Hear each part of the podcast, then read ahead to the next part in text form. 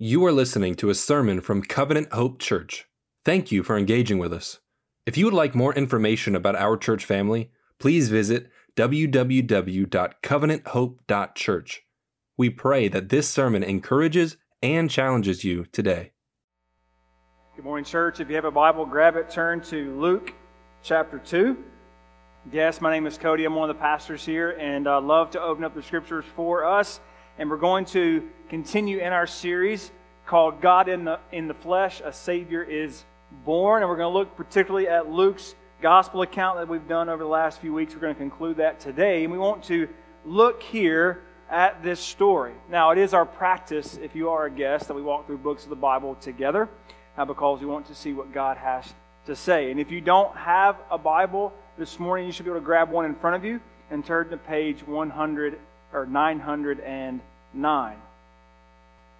As we start this morning, uh, you don't have to raise your hands, but how many of you, just through the Christmas hustle and bustle, you, you know, you can take a breath? You're kind of tired from this past week.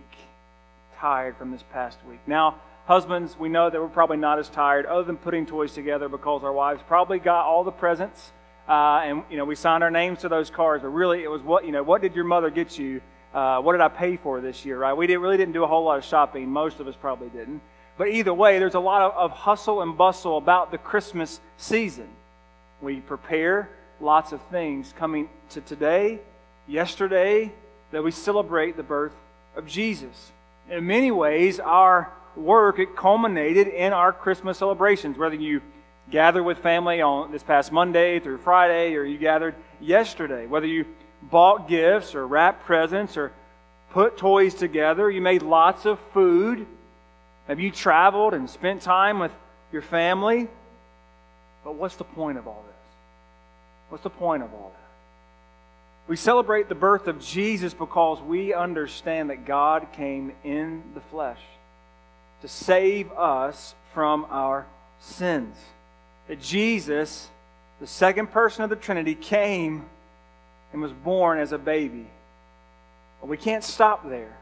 Our story doesn't end there. It's only the start to what Jesus would do. We must look forward to the life that he will live and the work that he will do. The story this morning that we're going to, to read and we're going to walk through, that I'm going to preach this morning, will help us focus on why Jesus came in the first place. And so, what we're going to see in our text this morning is this God is praised for keeping his promises by Simeon and Anna as they see salvation in Jesus. Now, if you are a disciple today, as a church, we talk about making mature disciples, how we walk faithfully with Christ and with each other, and how we grow into maturity. We don't want to just stay the same. We want to walk in maturity together. What should we do? What should we know? Jesus brings joy as the fulfillment of God's promises for salvation to Israel and the world. And we can have joy in Him. But we have to understand that this, this text is pointing us to Jesus as the salvation for not only Israel, but also the world. And this morning, as we walk through this together, what I want to do is I want to walk through the story, make a couple of comments, let us grasp and understand the story. And then I want to show you three elements of joy in the story as we consider God's work in Christ Jesus. So let's pick up there in verse 21. I'm going to read along, read, uh, follow with me, and I'm going to make a couple points. So look there, verse 21. When eight days were completed for his circumcision, he was named Jesus, the name given by the angel before he was conceived. This is important. This this section is talking about the naming of Jesus matters. Why? Because his name, Jesus, is talking about God's salvation for his people. And his name matters. Luke continues, And when the day of their purification, according to the law of Moses, was finished, they brought him up to Jerusalem to present him to the Lord. Now, Luke stresses the importance of the law. He, he stresses the importance of Mary and Joseph following the law to a T that they are obedient, they are righteous to the law. And then Luke, he explains what's going on. He says in verse 23 Just as it is written in the law of the Lord, every firstborn male will be dedicated to the Lord. in verse 24 and offer a sacrifice according to what is stated in the law of the Lord a pair of turtle doves or two young pigeons. And so Luke, he seems to be combining both Jesus' purification as a baby and Mary's purification as a mother who had just given birth. And he puts them together in narrative form, showing us as a family that they followed the law of God, that they were observing the Mosaic law. It's also important to see that Jesus, as the firstborn son to Mary, he was consecrated to God but Luke does not record for us that Jesus was redeemed. It was the practice of the firstborn. You bring him to the tabernacle, to the temple, and you would, you would pay, you would redeem your firstborn son. Because this is what God had given to you. But Jesus is not redeemed in this way. Jesus is already holy. He does not need to be redeemed. And so it foreshadows what Jesus is able to do. He's been set apart for service to actually show Israel who he is.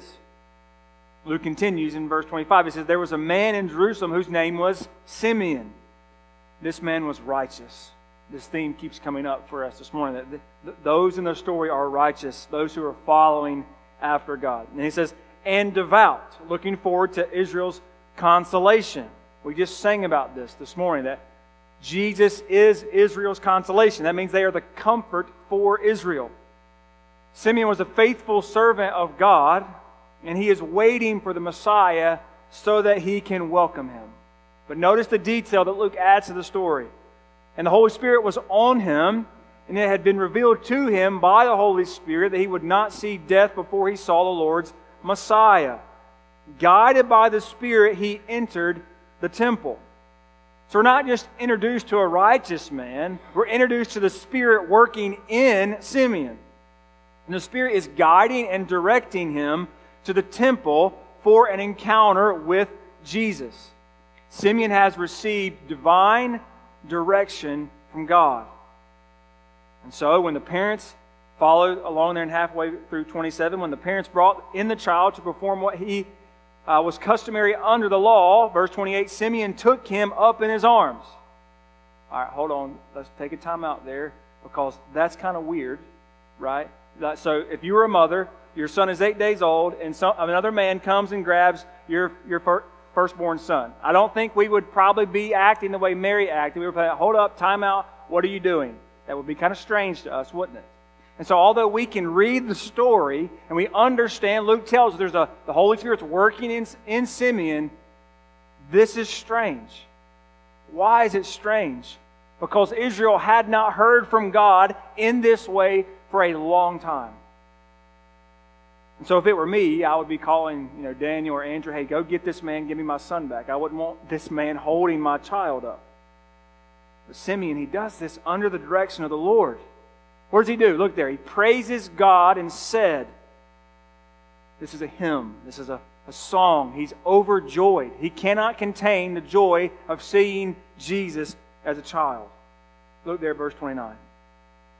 Now, Master, you can dismiss your servant in peace as you promised. For my eyes have seen your salvation. You have prepared it in the presence of all peoples, a light for the revelation to the Gentiles and for glory to your people, Israel. Now, look at how this proclamation, look how it strikes Joseph and Mary. His father and mother were amazed at what was being said about him, that is Jesus. Then Simeon blessed them and told his mother Mary, Indeed, this child is destined to cause the fall and rise of many in Israel, and to be a sign that will be opposed. And a sword will pierce your own soul. The thoughts of many hearts will be revealed. And Luke continues, and as this is happening, there was a prophetess in verse 36. She's the second witness to the story. Remember, Luke is writing to Theophilus. He's writing to him so that Theophilus would agree, would actually understand the story of the gospel. And so Luke places Anna here in the story to confirm exactly this is what happened. It confirms that this is a true account that Jesus was offered in the temple this way. Her name was Anna, a daughter of Phanuel and the, of the tribe of Asher. She was well along in years, having lived with her husband seven years after her marriage. and was a widow for 84 years. The focus is on her, her age, that she is well along in age. She was at least 90 some years old, probably pushing 100 years old. Seven years into her marriage, and then she lives 84 years after that. She was probably between 12 and 16 when she was married. So she's pushing 100 years old. Now, Luke says she did not leave the temple serving God night and day with fasting and prayer. Not that she lived in the temple. It's not that she never left. It's that she spent her time in the temple worshiping and serving God. It shows, Luke shows us her devotion. At that very time, in that very moment, she came up and began to thank God and to speak about Him to all who were looking forward to, to the redemption of Israel. Anna praises God publicly and shares about what God has done to others and those who are in the temple at this time. The point of this story is to see that the promises of God are fulfilled in Jesus as the Savior of Israel and the world. This is where Luke is driving us to in these two chapters. But Simeon and Anna play a particular role in the story to help us see the kind of joy that Jesus brings. We see the expectation of Simeon met. We see his and Anna's explanation of why they praise God for what he's done. And then finally, we're going to see Anna's invitation into this salvation through Jesus. So let's think of these three elements of joy together. The first element, the expectation of Simeon. The question is, why was Simeon waiting in the first place? There are a couple of factors that we see in the story that help us understand. First, Simeon was guided, as I told you, by the Holy Spirit. He was guided to the temple. And at some point, the Lord has promised Simeon that he would not die before he saw the Messiah. So the Holy Spirit has given Simeon direction about who the Messiah is and when he's coming. Secondly, though, Simeon was also waiting for the Messiah just like Israel was.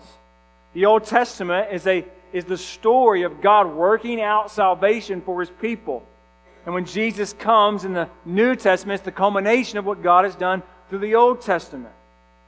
We see as early as Genesis chapter 3 that God promises to crush the head of the serpent, to deal with our enemy.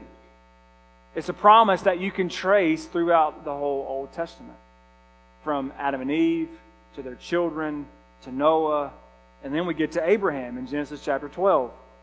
And Abraham, what does God tell him? He's going to make him into a great nation, one that will bless the world, one that his people will be a light to the nations. And then it as Israel is, is formed. They come out of Egypt, they get to the promised land, they have a king. We get to King David. And king, what King David is told is that his throne will last forever. God promises him that his throne will be the throne that will endure all time and all places. And then, as the prophets come and continue to speak against Israel and against the sin of the world, we get to Jeremiah 31 where it's not only that God's going to send a Messiah, it's that God is going to, to do something so great and so powerful that He's going to actually write the teaching of His law on our hearts. He's going to give us Himself, He's going to give us His Spirit. In the context of Jeremiah 31 through 33, we see that even Israel and David's throne are encompassed there.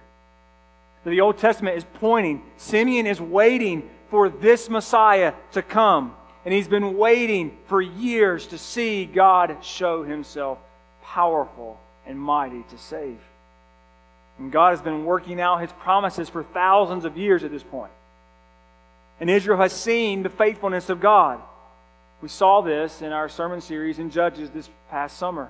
We see that even though we are broken, even though we are sinful, even though we reject sometimes what God is doing, God is still faithful to work and to save us.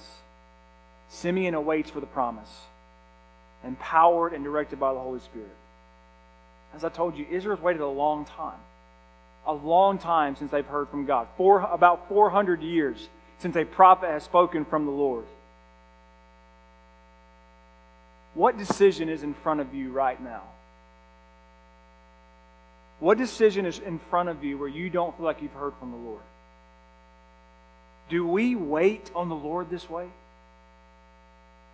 Do we move in our own direction, our own strength, without processing God's word, talking to people, our church and community? Or do we just go in our own strength? Simeon waited for years. Years. Do we wait in the same way? I have to be honest with you, over the past couple weeks, I think the Lord has shown me that I've, I've tried in some instances to work in my own power and my own strength. And in a, in a particular instance, the Lord was, as we pray, there, we had people praying, and the Lord showed Himself to say, just hold up and watch what I can do. Just watch what I can do. And oftentimes we miss what God can do because we're trying to go in our own strength and our own power. Simeon shows us that God is faithful. And if we trust Him and we wait on Him, doesn't mean it's the, the timing that we want. It doesn't mean it's exactly what we asked for. It means that our God is faithful, though. And Paul, he says a similar thing, focusing on Christ in Galatians.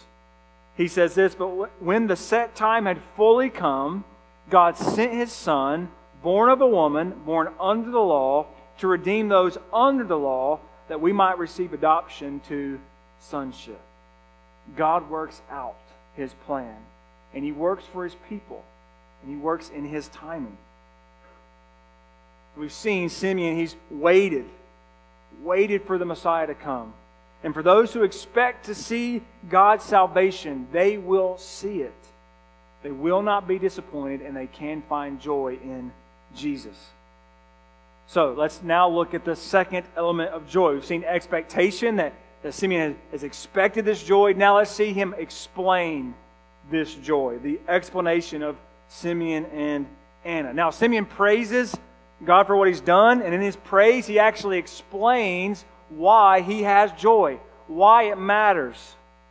So let's break down Simeon's praise thought for thought. Look there at verse 29. He says, Now, Master, you can dismiss your servant in peace as you promised. Simeon is di- directly speaking to God. He's not praising Jesus. He's not speaking to Joseph and Mary. He's praising God. This is probably a hymn, a song that he addresses God in. And Simeon is so overjoyed that he's seeing salvation, that he's seen this baby Jesus, that he, he says he's ready to die. This is what he means when he says, You can dismiss your servant. Simeon has no other reason to wait, he has no other reason to be here. He wants to be with God. Now, we don't wait for Jesus' first coming. We know that he has come for us, but we wait for his second coming. We've already experienced the salvation that Simeon is praising God for. And, and in many ways, we've seen more than Simeon has. But in our waiting, do we desire to see God's plan for salvation fulfilled? Do we want to see people saved? Is that driving us? The question that I was asked one time was if God answered all your prayers today, how many people would be saved because of your prayer? Do we long for this, for Jesus to save in the same way that Simeon did? Do we desire God's kingdom here on earth? Do we want God to work in and through us? Or we are okay just living our normal lives? It's really easy for us to come every week and go through the motions and actually never once think about God bringing his kingdom here on earth. How does he do that? He does that through his spirit and through empowering us. Do we desire sal- this salvation more than this world? As a kid, you, I don't know about you, but I got saved when I was uh, young, and as I thought about Jesus coming back, uh, you know, there was all these milestones. I'm like, Jesus, don't come back yet. Don't come back yet. I need to get to this milestone, graduate high school, or go to college, or get married, or have kids. Simeon doesn't think that way. Simeon is ready. He's waited. He's ready for this salvation. I want to encourage you that we should also be ready and willing to see God's salvation here whenever God decides to do that. Simeon continues in verse 30 For my eyes have seen your salvation. God has fulfilled his promise to Simeon, and more importantly, fulfilled his promise to Israel. Right? Look how Simeon describes this child. My eyes have seen your salvation. Simeon does not praise the child, although he could. He praises God for working in and through the child. Salvation is in Jesus, meaning salvation we brought through this child. Jesus is the proof, He is the reality that God is working out His promises. Jesus is all the proof that Simeon needs, and it's all the proof that we need. God is going to save His people. God is going to provide for us. God is going to redeem us. He's going to pay for our sin. He's going to defeat our enemies who are sin and Satan. God's going to do this. And Simeon praises Jesus as the salvation that God has sent into the world. And Simeon says, It is this salvation that I have seen with my own eyes. Simeon needs no outward sign. He doesn't need other things. He says, My eyes have seen in this child. This is how God's going to save the world. Just, just as he told him. Simeon trusts God in this way. Look at verse 31. You have prepared it in the presence of all peoples, a light for revelation to the Gentiles and glory to your people, Israel. Simeon describes who this salvation is for. The Messiah was a covenant promise between God and Israel. Right? They were God's chosen people to whom the Messiah was to come through and to come to. It was common in the first century for Jews to believe that they were the only people going to receive the Messiah, meaning they were the only ones that were going to receive salvation.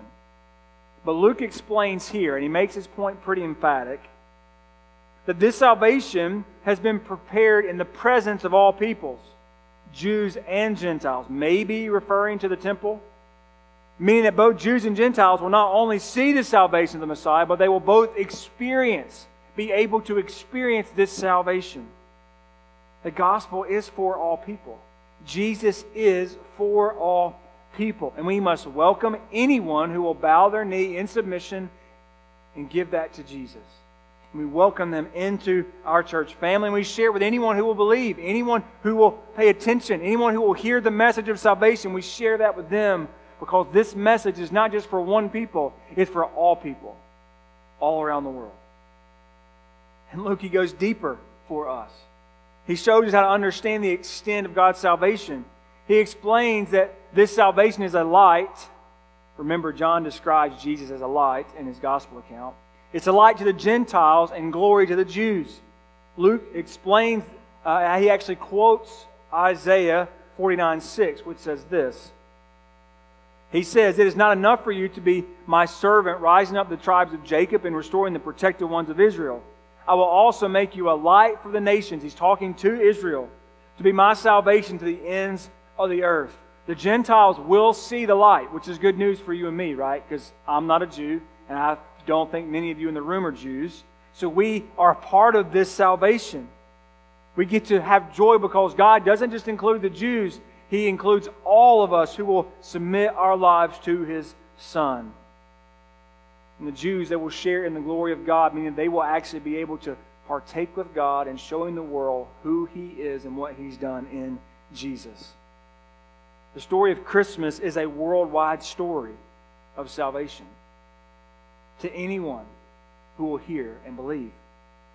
Did you know right now the IMB, the International Mission Board, they estimate around 4.8 billion people around our world do not know Jesus.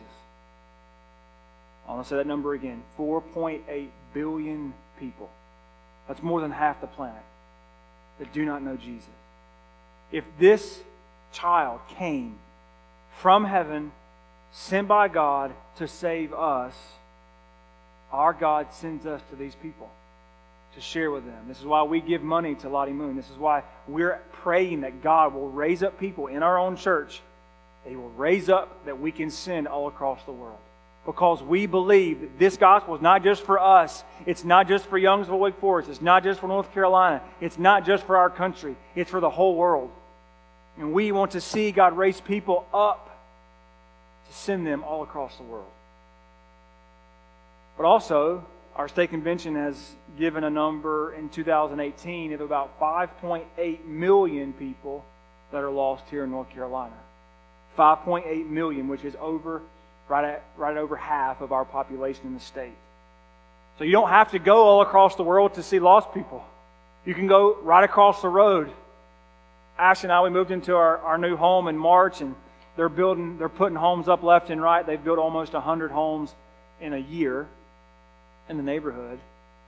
And just to encourage you, yes, there are lost people that we, we know people who do not call on the name of Jesus, but we also know of seven different countries represented in our own neighborhood. The nations, which we need to go to, yes, but also understand that God is bringing the nations to us. There are all kinds of people coming to us that we get to share this story of Christmas, a story that is one for anyone who will believe. For those of us who have submitted our lives to Jesus, we must join him on this worldwide Christmas mission. We tell fables and stories about a figure, Santa Claus, who goes all around the world giving gifts. We have a much greater gift than he could ever, than Santa Claus could ever give, right? We have a Lord who is asking us to submit our lives to him and be redeemed. May we go to the world, around the world, for this Christmas story. Now look at what Simeon says in verse 34. He blessed them and told his mother, Indeed, this child is destined to cause the, the fall and rise of many in Israel, and to be a sign that will be opposed, and a sword will pierce your own soul, and the thoughts of many hearts will be revealed. After praising God directly, he now speaks to Mary. Now, we aren't sure why just Mary. Maybe it's because we know that she's at the foot of the cross when Jesus is crucified. We don't know why Luke uh, and Simeon address her this way. But he tells her that her baby boy, the Messiah, will receive opposition. This will not be a simple, easy task. Simeon explains that Jesus is destined to cause the rise and fall of many in Israel, meaning that he's going to, to cause a strong reaction. That when Jesus comes and he shares who he is, he shares about the forgiveness of sins, he shares about the kingdom of God, Luke is communicating that there are going to be people who reject him. There, there is no middle ground. It isn't just, you can't just be okay with Jesus. You either bend your knee in submission to him as Lord or you reject him. And currently, with in our time and place, it seems to be easy to just say, "Yeah, Jesus is fine. You can be you can be okay with Jesus." But what that really means is not that they've submitted their lives to Him, not that we've submitted our lives to Him, but that we're just okay with it. Yeah, Jesus is a great teacher, but He's not God. Yeah, Jesus is a great example for us, but He's not Lord. This isn't fair to the Bible story at all. When we come to the Bible, which we believe is God's Word, when you come to the Bible, at the very least, whether you agree with it as God's Word or not, this Bible pre- presents Jesus as God. Luke, in his whole narrative, Jesus is God. And it's not fair to come to this book and say, well, Jesus is just a good example for us. No, we have to deal with the claims. Either Jesus, he's a liar, C.S. Lewis said this. Either he's a liar, a lunatic, or Lord. And it's only three options for us. And so we can't come to this. Simeon says we can't come to this as just saying, okay, yeah, I'm cool with Jesus. No. We must respond to who he is. And Simeon also seems to predict opposition that Jesus is going to face, particularly to, the, to Israel's religious elite, to the Pharisees and scribes. The opposition seems to be in response to how Jesus lives and what he preaches. What did, what did Jesus preach? Jesus preached that the kingdom of God is near. Jesus preached that he is God. How did he do that? Well, he would welcome sinners into his life. He would go to eat with Zacchaeus. He would have he would care for the adulterous woman. There are multiple stories and many more that I'm sure we don't even have record of. That Jesus welcomed sinners into his life. But what did Jesus do? He forgave them of their sins and he called them to walk in that forgiveness. Who's the only person that can forgive sins? God is.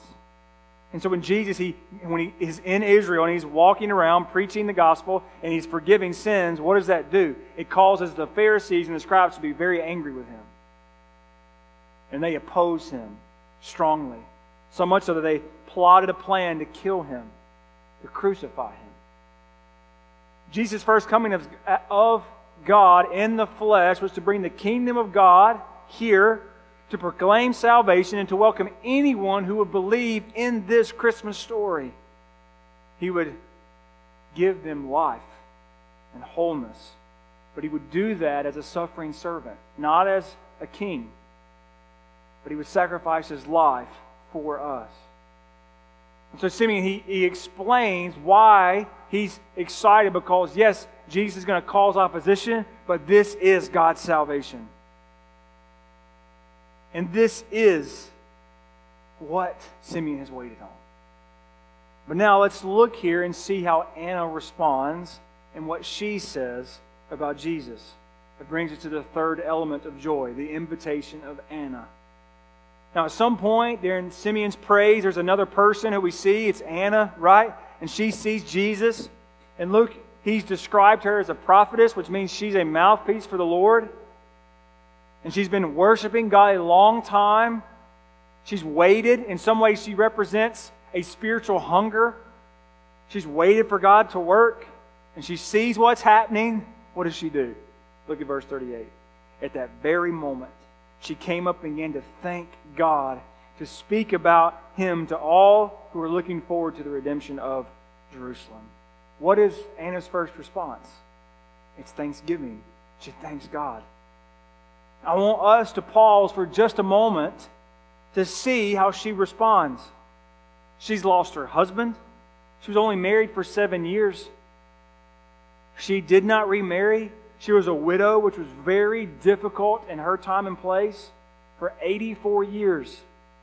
In the midst of her life, whatever brokenness she experienced, the first time she sees the Messiah, she thanks God. The joy of the Messiah overwhelms her to the point that all she can do, no matter the brokenness that she's experienced, no matter the loneliness that she's experienced, she thanks God as Nate said this morning, maybe this week has been hard for you. Maybe this is the first Christmas that you don't have a family member. Maybe there's strife in your family. In the midst of these hard times, we can thank God. Why? Because He has provided salvation. We have to remember that He is working for us. He's brought us together as a church family. And what, what Anna does, and what really what God does through her is He, he brings us to a place where we can be thankful no matter the circumstance. And we can be thankful no matter the hardship that we face because there's a God who has provided salvation to us. Now look at Anna's second response, though. What is it? It's to share. She shares about what God has done. Thankfulness leads to sharing. Anna begins to share about Jesus and that he was the redemption of Jerusalem into the world. The joy of seeing the Messiah leads to sharing about his salvation, sharing to others, and inviting them into what Jesus offers. Thankfulness leads us to gospel sharing. Thankfulness leads us to gospel sharing. If you find yourself this Christmas season frustrated or burdened, or broken about how maybe a lack of sharing the gospel, maybe you're afraid, here's what I want you to know. Don't try to do better. Don't just try to share the gospel. Don't just try to share something. That's not going to work. That's not the Christian faith. The Christian faith is that we come and respond to what God has already done. We never act first. God acted first in Christ. And so we don't just need to think, just I'll do better this year in 2022. No. Simply start by thanking God, remembering what He's done for you, remembering what He's done in Christ, and watch God use your thankfulness to engage other people. We, we don't worship a God who tells us, do this, do this, do this, do this. No, we worship a God who invites us into His story that we then, out of thankfulness, get to share that with other people. The motivation is not to be better, to do better. The motivation is that we have a God who came for us. And we consider that God. We're thankful for what He's done. And we're invited to share the news that what He's done for us. It is also in this gospel, one that God sent His own Son into the world for you and me, It is this gospel that Anna invites us into. Her story beckons us to consider where true joy comes from, where salvation can only be found. I want you to know if you do not know Jesus today, you have an opportunity to be invited into his family. Paul says that God, through Christ, redeemed us so that he could adopt us as children. If you do not know Jesus today, I'm asking you to consider to be invited into this family. And what all you have to do today is acknowledge that you are a sinner, to acknowledge that Jesus is God's Son and it is through him that he has brought salvation to you. There's no special, special prayer, there's no formula. What, you, what it means is you have to submit your life to this Jesus. The words may be simple, but the action is hard for us to actually submit our life to Jesus. But if you've never done that today, I want you to consider doing that. I want you to think and process and pray about doing that. If you're a disciple today, maybe you followed Jesus for 40 years, maybe you followed him for four. You are once again invited into this salvation, into this story, not to be saved again, but to deepen your relationship with Jesus so that the thankfulness of Anna, the explanation of who Jesus is, and the expectation of what God is doing, you're invited into that once again, that your faith may be kindled and fanned in the flame, as Paul says to Timothy. You're invited today into this story to grow and deepen your relationship with Him. In this story, Simeon and Anna, they praise God for keeping His promises of salvation, and they see that in Jesus. And God, He's provided for His people by sending His Son into the world to be born as a baby. But that baby, as we've seen, as they've explained, this baby is not just going to live a casual life. This baby is going to live a perfect life, and He's going to be crucified. He's going to give His life for us, and then He's going to be buried. But three days later, He was raised from the grave to vindicate, to say that this God is true, that this Jesus is God in the flesh. This Jesus is a Savior born to us. And Jesus, He brings joy of this salvation to us as God's fulfillment of salvation. This morning, I hope that you're encouraged by the joy found in salvation through Jesus. And I hope that you're challenged to respond in Him in joy and thankfulness. Would you pray with me? God, I ask today that you would, just as Simeon and Anna were so overjoyed, would you cause this joy to well up in us if we are believers? Would you cause this joy to, to help us consider what you've done, to cause us to be thankful? Would we think about what you've done in Jesus? God, we are so amazed at what you've done. We need you. We need you to work in us to bring this kind of joy out in our lives. I pray that you will use your word today to strengthen and encourage and challenge us as a church family. I ask these things in Jesus' name and by the power of the Spirit. Amen. Church, every week as the music team comes up. They're going to come up, we're going to sing, and we're going to respond in song. As I tell you almost every week, every time you hear God's word proclaimed, we are to respond. We don't ever come to it and not respond. If you're a Christian today, sing loudly about what God has done in Jesus. If you're a Christian today, talk about what God is doing in your life. Start with being thankful. If you're not a believer today, I'm going to be right here in the front. Even after we sing, I'll be out there in the back. If you want to talk to somebody about following Jesus today, I want to talk to you. I want you to respond today. Either way, would you stand and sing with us about what God has done in Jesus?